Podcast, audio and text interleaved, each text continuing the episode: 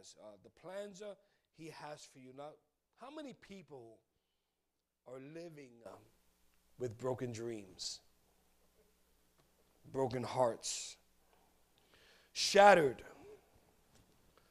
only to stand at the door of what you cannot control? See, beloved, this morning, I've come to realize something that I've never realized before. People all around us, and even maybe some here this morning, are trying to be redeemed by the dreams and plans that never manifested into what you thought would be. You've had plans, you had aspirations, you had dreams, you had hopes, only to find them all fall right in front of your face. There are many ways of breaking hearts. You know, we can read of stories that are full of hearts being broken by many things, but what really breaks many hearts is really taking away their dreams, whatever the dream might be. Amen. Everybody has a dream, right? What's yours? What's your dream when you're young and full of dreams? Remember those days? You have all these desires. I want to be, back then it was like, I want to be a lawyer or a doctor, or today they want to be the next Jordan or the next LeBron James, whatever it may be. But what was your dream when you were young, full of dreams? Have the hardships and disappointments of life taking, have they taken that dream away from you? Sometimes when adversity happens, it feels as though everything meaningful in your life has come falling down around us. Our instinct, how many know, is to run, to hide from the pain of fallen dreams, from the thunder of our well-made plans begin crashing into pieces like shattered glass at our feet, and we can't put the pieces uh, back together. Right? The crash of a fallen dream is always accompanied by the sound uh, of a breaking heart. We put uh, so much of ourselves and our hearts into our dreams, don't we? We build our lives and plan our activities around our dreams. No matter where we are in life, our eyes are fixed on fulfilling that dream we long to see realized and become into fruition in our lives. Our dreams are built uh, of those things we desire at the deepest level of our beings. Whether it be the birth of a long-awaited child, whether it be a happy marriage, a hard-won career, the happiness of our grown children, uh, and grandchildren, wealth or prestige in our community, but whatever they may be, our dreams are what we believe will bring us our highest joy. That's why we've continued to try to strive to fulfill them. Right? We plan, right? We work, we dream, but life does not always obey our well laid out plans, do they? One day life steps in and destiny reroutes our dreams. Suddenly we're faced with the reality that the dream we have invested in for so long can never be. And so we ask the question, what now? Right? What do I do now? Our hearts ask us all the time, now that the perfectly laid plans have turned to ashes, what do I do? Heartbroken with the loss of what we have so long believed in, we sometimes fail to realize that perhaps destiny has a better plan for us than we thought.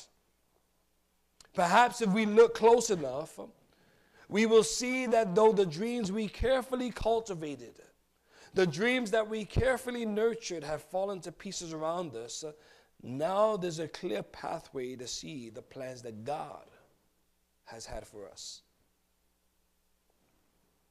We must learn to be flexible. We must learn to adapt quickly, because life seldom plays out as we imagine it would. Destiny's higher wisdom, which is God's always, which is God's always intervenes if we veer too far off the path to which our real selves have been called. It's, it calls us back, moving out the way, whatever is necessary, in order to make the way clear to who we were supposed to be in Jesus.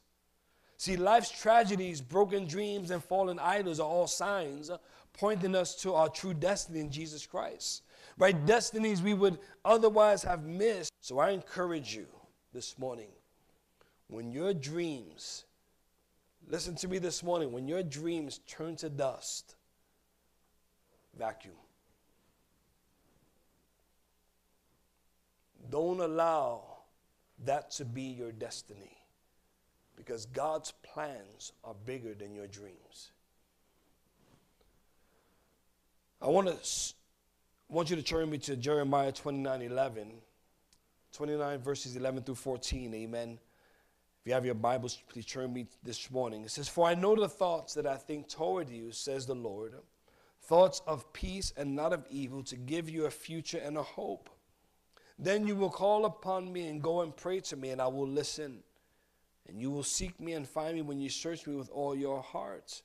I will be found by you, says the Lord, and I will bring you back from your captivity. I will gather you from all the nations and from all the places where I have driven you, says the Lord, and I will bring you to the place from which I caused you to be carried away captive." Father God, we come before you this morning in the name of Jesus.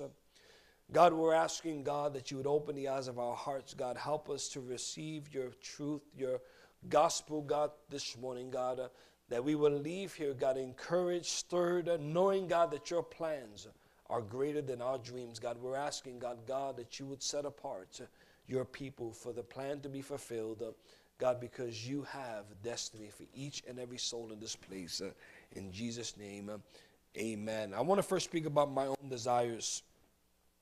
In our scripture, the word of God speaks to us on the dimension of a tremendous promise of God. Right, he says, "I know the plans that I have for you." Think about that. He's speaking to a fallen people that have cried out to him, no longer being able to take the bondage of such a cruel taskmaster, sin. You know, sin is such a cruel master. Sin will deceive you. It will condemn you.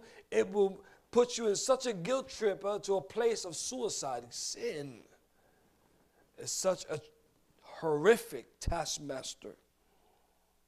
In the midst of desiring to do right, people have devised their own plans, and what people thought was right has turned out to, to them veering away from the plans that God had for their lives, thus leaving them brokenhearted. You know, you and I were called for such a greater plan than what we thought, and that's why every time we go for something that we think is going to fulfill our lives because it's not in the will of God, we always thirst for more because we're never satisfied where we're at because it's not God's plan. See, you were created, amen, to worship God. You and I were created to glorify God, not to go on our own. That's why people are always longing for more. You know, you know I always wonder, you know, why, why does someone always have to lease a new car? Aren't they happy with the one they have? Right? I mean, think about this for a second. And then they use the excuse, well, it builds my credit and all these other things, and I get it. But you just put yourself in something newer because the one that you had wasn't good enough anymore. You know, life is not satisfying that way. You, you know, people always think uh, that the newer, the newer image is the better one. You know, the Bible's been around for over two thousand years. Thank God, amen, that nobody, nobody's trying to change this, amen, because this is what brings us joy. People are always trying to find a new fashion, but the old things work. Jesus still works, amen. There's no superstar Jesus. He is the God Almighty. Proverbs twenty-one two, "Every way of a man is right in his own eyes, but the Lord weighs the heart." Every way of a man is right. Think about this. By nature, we justify ourselves. Sometimes we do this uh, in sincerity, sometimes with deception, uh, but stubborn pride makes us generally think every way of a man is right in his own eyes. You know what? I know the situation better than you do, Pastor. Or you tell your, your friends or maybe your spouse or maybe your children, whatever it is, I know this better than you. I know better. We know what's right all the time. No one knows the situation better than we do, and yet many people are still living with broken hearts, even good-meaning Christians this morning. And this is what we want God to heal. We want him to heal the brokenhearted. But the Lord weighs the hearts. Men and women are confident in their own way, but God knows. Uh, amen. We justify things according to our hearts. Uh, it was in, what, what do the people say? It was in my heart. People say, I must follow my heart. I, in my heart, I know, but God weighs the hearts. And the Bible tells us that the heart is deceitful and wicked. Who knows it? The Bible tells us that your heart is going to deceive you. Jeremiah seventeen nine. The heart is deceitful above all things and desperately wicked. Who can know it? At this point, think with me for a second. The prophet Jeremiah has given some reason to be cautious about the inclinations and direction of the heart. He began to note how the evil heart of the people of Judah had led them astray, and this could be so with many people today, even in the church of God. When you decide to listen to your heart as opposed to listening to God at His word, you will eventually hurt yourself and try to continue on with the broken heart. And what you do, you blame God. Because we follow our hearts. Well, it felt good at the time. Yeah, but now you're reaping the consequence of you following this deceptive heart of yours. What does Jeremiah eleven eight says? Yet they did not obey or incline their ear, but everyone followed the dictates of his evil heart. Jeremiah fourteen fourteen, the prophecy to you, uh, they prophesy to you a false vision, divination, a worthless thing, and the deceit of their hearts. Jeremiah sixteen twelve, each one follows the dictates of his own evil heart, uh, so that no one listens to me. See, God is upset about people that disobey him because they follow the deceitfulness of their own heart. The heart is deceitful amongst all things. Our hearts often deceive us, uh, presenting heart fulfillment as the key to happiness. If that were so, if fulfilling your heart were the true key to happiness, why are we not happy? Come on, somebody, listen to me. How many of us said, you know, I had to do it. It was in my heart. And you're still upset. You're still angry. You're still bitter. You're still looking. Come on, y'all, listen to me. How many people you know, I got to follow my heart, and they're following. They're going. Whether it's career, whether it's whatever it is, they, they're following. And they're always frustrated when you speak to them.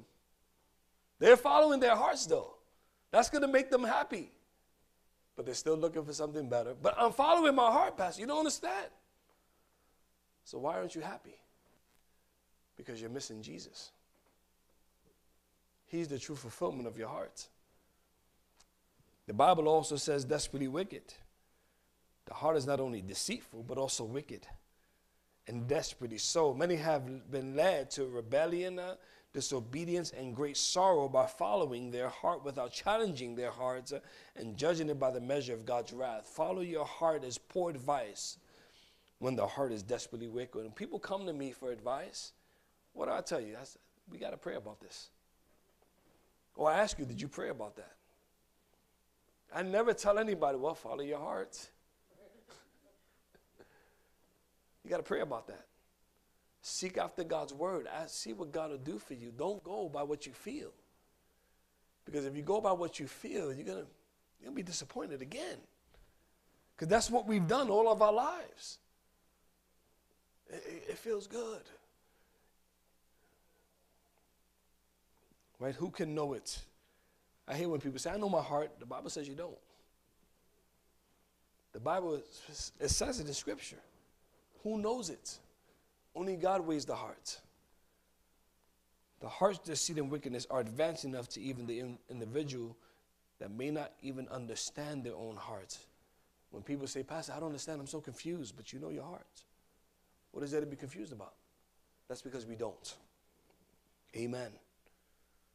God doesn't have a hard time searching and weighing the heart. He knows our hearts. The broken one that you may have right now, that broken heart of yours, the one he desires to heal. See, beloved, your heart at one point was given to the world, and the world took it from you. Because this is what happens. They take it from you, and they begin to destroy it. The world took your innocence, it took your joy, it took your treasure, it took your dreams, and it crushed you right before your eyes. And what do we say? God, why did you let that happen? And God is saying, well, you didn't give it to me in the first place. See, I'm, I'm, God is saying, listen, I'm not a dictator. I'm a gentleman. I knock on the door of your heart. Whether you let me in or not, that's completely up to you. But you've given your heart to other things that you thought were going to make you happy, and right before your eyes, shattered like glass, and there's nothing you can do about it. The wonderful Almighty God of heaven says something amazing, though. He says, I know the thoughts that I think toward you. That is encouraging. Secondly, I want to speak about God's plan for your life. We're part of God's much bigger plan for the whole world. Think just like this, just like God's son arrived here, so did you. Right? And after Jesus arrived, God is probably whispering to all humanity, it's your move now. Heaven's been leaning over the rails in some way ever since you got here, waiting to see what you'll do with your life. See, your life is not over until God says it's over. All the dreams and aspirations that never came to fruition, God, in some way or form or fashion, probably interrupted your life to get you here this morning so you can begin to fulfill the plans that He has for you. Because that's how much He loves you. That He would have the audacity to interrupt your life so that you can come into all that He has for you. Think about that for a second. God knew His own thoughts toward these exiled Jews in Babylon, and He also knows the thoughts uh, that He has toward you and I this morning, beloved. They did not know, did not remember His thoughts, so guess what? He put it in writing. He put it in the Word of God so we can read it, uh, and so we can say, wow, that's for me too. God has plans for my life. And so we are also recipients of this wonderful letter reminding us that God thinks of us, has thoughts toward us, and has plans for us of a future and a hope. You know, when I came out of prison, you know what I said to myself? I'm never going to amount to anything. Right? I'm a three-time felon. I don't have no experience doing anything else. You know, I'm just going to go back into the streets. I have no means of doing anything else. Who's going to hire me? Who's going to take me in? Who's going to teach me? Look at my life. And God said, I will. God said, if you stop giving your heart to the idols in the world and begin to give your heart to me, I can work with that. And that's what I did. God thinks about us. In Psalms chapter forty, David pondered the thoughts of God upon his people. Your thoughts toward us cannot be recounted to you in order. If I would declare and speak of them, they are more than can be numbered. God is always thinking about you. God is always being reminded of how wonderful the plans in your life can be fulfilled if you would just give your heart to Him, amen, as opposed to giving it to the things of the world. What? Think about this. What God told the exiles through Jeremiah was even, was even better. God does not only think of His people, His thoughts are not only toward them, but He has thoughts of a future and a hope. How many people, if you'll be honest, are living without hope? Think about that for a second. We get up in the morning, we do our routine, whether, you know, you brush your teeth, you comb your hair. Oh, what's going to happen today? And you're already downtrodden before you even leave your house because your destiny and your hope is in the wrong things in life as opposed to being in God's plan. He also says thoughts of peace and not of evil to give your future and a hope. See, the exiled Jews lived in the experience of God's judgment upon their nation, and that's what's happening today. And to be quite honest, how many know history repeats itself? Amen. And some of us, amen, even as whole nation, are living right now in that judgment. Plans didn't work out. Everything went south. What's going on here? Everything seems to be going wrong. I just don't understand it. These are the sincere questions that many people think, even the people in the house of God. You know what it is? God interrupted your life.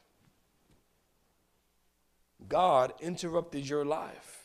He needed to get your attention because you refused to listen to Him. Why? Because you're listening to your heart. When you don't listen to God, it's because you're listening to your heart. It, it was easy for them to think that God was against them the same way many of you, even myself at one time, you know, God is punishing me. How many of you said that? Right? Everything's going, you know, you got two, three days that hell is coming against you. It seems like forever. And God, what did I do wrong? Why are you doing this to me, God? And we blame God, but we never blame our sin.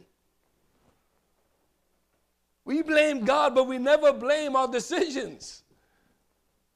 I remember when I was standing before the judge, you know what the first offer was? thirty-three to life. A fourteen-year-old, snotty-nosed kid, standing before a judge, and the judge looks at me and says, thirty-three to life is the first offer. I went to my cell, because of course I told my lawyer, I said, I ain't taking that. I said, God, why are you punishing me? What did I do to you? And that's when I began to cuss God. I began to hate God. I began to say all types of stuff.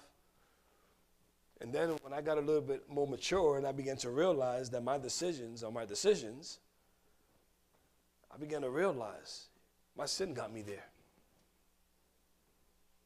It's my sin that got me there. God didn't put drugs on me. Right? God didn't put guns in my hands. That was my desire for power, for the wrong type of power. And I gave my heart to the wrong things. And so I had to reap the consequences. And some people, all of a sudden, it's all God's fault all of a sudden. But if you just would have followed the word of God, if you just would have listened to God. And so because we didn't and God saw our destination, which would have been hell, amen, God interrupted your life, and now you're here listening to the gospel. Because his plans for you are greater than the plans you had for yourself. I want some too, sister. Because you were listening to your heart, uh, amen, it was easy to think that God's against uh, the same way others might think God is against them, and he intended uh, evil for them. Listen, God does not intend evil for you. You know who intends evil for you? Satan.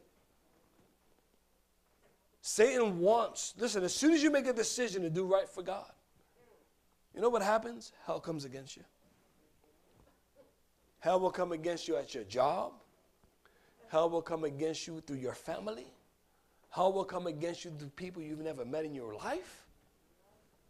You go to Home Depot to get something, all of a sudden people are manifesting, looking at you for no reason, want to start trouble. Amen. You see, I'm just going to get me, I'm, I'm going to start, even if, even if they got an attitude, think. But he's into humanity. He's into you. He's trying to get your attention.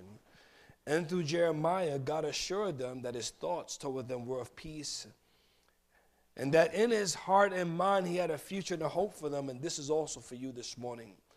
This promise was made, amen, to the ancient Jews, but this promise is also for us through Jesus Christ. God has a future and a hope for his people, even when they suffer. Even when they hurt uh, under deserved discipline or judgment, uh, it is the devil's deception to rob God's people of their sense of his future and hope for their lives. I was just, when we were at the men's class, one of the fellow pastors uh, that's in Virginia, he said, I've been through more in two months that can last me a whole lifetime of pain. Right? He's serving God. He was telling me he lost his job. His son got hit by a car. And there was a whole bunch of other crazy things that happened. My mind for him was just boggled and my heart began to drop because I remember that season in my life. I remember that season in my life where I felt like I wanted to give up. And the enemy was trying to snatch God's plan for my life out of my heart by bringing all types of craziness in my life. And he's going to try to do the same with you. Don't be deceived to think that everything that comes against you is from God. No, it's to help you understand that there is a God that can help you through those hard times in your life. God has a future and a hope for you.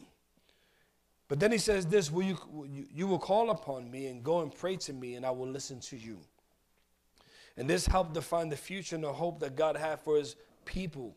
And though they were not, amen, where they're supposed to be, God gave them a platform to pray, and he would listen. Thank God that he's provided a place for you and I to come this morning to come and pray.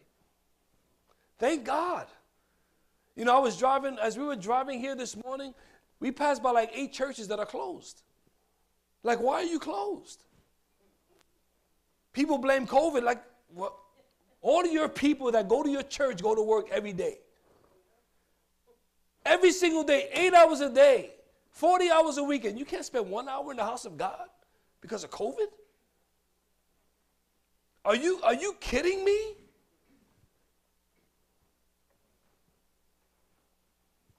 Are you kidding me? These people that are hurting because of a broken heart, and you have the, the means to bring them hope, and you have the nerve to say, you, you got a COVID, COVID poster on your window saying that we closed because of COVID? And yet all these five, Fortune five hundred companies and all these businesses are open seven days a week, twelve hours a day, and you can't be open two hours? Come on, somebody, listen to me. You know, God would not hide from his people when they sought him. And God's not going to hide from you if you seek after him. They will not suffer under the dark sense that God could not be found. Their seeking of God's revealing were part of their future and hope. Not seek because their hearts, but, uh, but with all of it. In other words, with a passion and diligence, finding him and not being satisfied until you meet with God. Not so much just being in church and listening to a message. We want you to meet with God on your own. We want God to touch that broken heart of yours that has been crushed, that has been stepped upon, that has been dragged, so God can heal it. That's the God we serve. He said, I'm going to bring you back from your captivity. Well, you know, something, I'm, I'm, not in, I'm not captive. Uh, you're deceiving yourself again. You might not be physically arrested. But let me tell you what does arrest some of you. Unforgiveness, hatred, resentment, anger, guilt. I can go on and on of all the worry, doubt, unbelief. These things captivate you. They have you hostage. And God is saying that if you seek after me, with all of your heart, in other words, diligently seek after me, I will set you free. That's what God is saying. How many of us, let me, you ain't got to raise your hand, just, I want you to think about this. Even as Christians, we're all dealing with unresolved issues. Whether it be with family, friends, co-workers, there's unresolved issues. There's something captivating your heart from being set free and dealing with the issue. Come on, somebody, listen to me. This is the gospel. He has plans for you. And those plans are for you to live in freedom. Not to live in fear, not to live in doubt, not to live in uncertainty, but, but, but to live in freedom. I want to lastly speak about healing the brokenhearted. You need to know that God came to rescue. God came to redeem and restore all those who are brokenhearted, those of you who have been broken by sin, have been broken by wrong decisions, by the lies of hell, trapped by the sting of Satan. And many of you, amen, know what it's like to live with a broken heart, because I do. I know what it's like to live with a broken heart, even as a Christian. Even as a, listen, if somebody tells you, I don't care how long they've been saved, somebody tells you that oh, things are always okay, nothing ever goes wrong, they're a stinking liar. Because, you know, there's some, you know, folks know, especially when you get here in the morning, you know, then there might be something I'm going through. And I won't, you know, it's not that I'm trying to be mean, but I want to lay a hold of God. Sometimes just, I'm just there praying, I'll see you, and I'm like, I see high from a distance, I'm praying because I'm going through something. Don't think for one second, just because I've been saved twenty years, that I haven't been through hell and high water. Yeah, there's been some areas of my life too. And it ain't going to stop just because I'm saved longer. It ain't going to stop. fifty years from now, I'll still be going through stuff. I got grandchildren and great-grandchildren I got to think about. Amen. Think about this for a second. There's no guarantee they'll be saved. There's no guarantee they're going to serve God. Well, I'm going to lie to myself and say, man, we hold this thing down. Ain't nothing going to ever go wrong. That's a lie. That's a lie. So I have to pray now for their salvation in the future, because I know that God has a plan for them, but I also know that the enemy has a plan for them too. Amen. So many of you have to understand that through the unresolved issues, through the uncertainties and many other situations, that God is very aware of the one thing that lies truth this morning, and that is that he weighs the heart, he sees the condition of your heart, and he's so faithful to heal it if you would just allow him to. He wants to heal your heart. God breaks when you break. He understands, he's very aware of the condition, even in your times of brokenness. Psalms thirty-four eighteen, the Lord is near to the brokenhearted and saves the crushed you. Remember, a future and a hope, thoughts of good and not of evil. He tenderly wraps our wounds and bond, and, and, and with bandages.